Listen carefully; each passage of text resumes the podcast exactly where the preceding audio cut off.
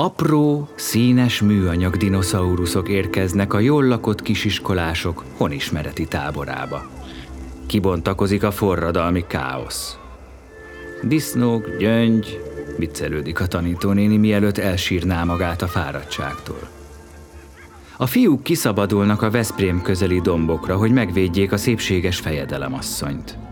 Előbb a szőkehajú fiúk védik meg, a többiek koppány vezérseregébe jutnak kisebb-nagyobb szerepekhez, aztán a szőkék elmennek fenyőtobozt gyűjteni a Szovjetunióba, és vissza se jönnek többet. A lányok elrendezik a fejedelemasszony ünnepi ruháját, befonják a haját holland technikával, francia műkörmöt építenek neki, és feleségül adják koppányhoz. És még csak 11 óra.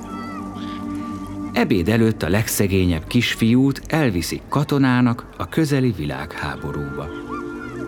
Az ebéd beluga kaviárral töltött fürjhús egresmártással. Ebéd után az unalmas gyerekeket kiszavazzák a villából, csalódott apukák méregetik össze péniszüket a motorháztetőkön. Édes anyukám, nagyon jó itt. Ma tanultunk a szürke marháról, ettünk is belőle. Sok a szúnyog, meleg van. Szerelmes vagyok a Lilibe. Ha kiterítenék a tüdőmet, akkora lenne, mint egy fél teniszpálya. Ölel szerető fiad, Ádám.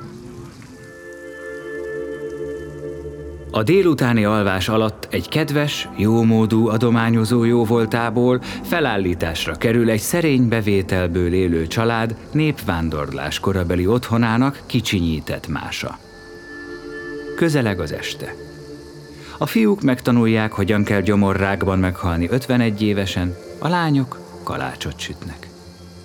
A tábortűznél világossá válik, hogy a közel-keleti beavatkozás anyagi vonzatát drasztikusan alábecsülte a Bush kormányzat, de a kivonulás olyan lenne, mint nem megenni a már úgyis halott csecsemőnket. Villanyoltás. A műanyag dinoszauruszok békésen alszanak a játszószoba nagy fiókja mélyén.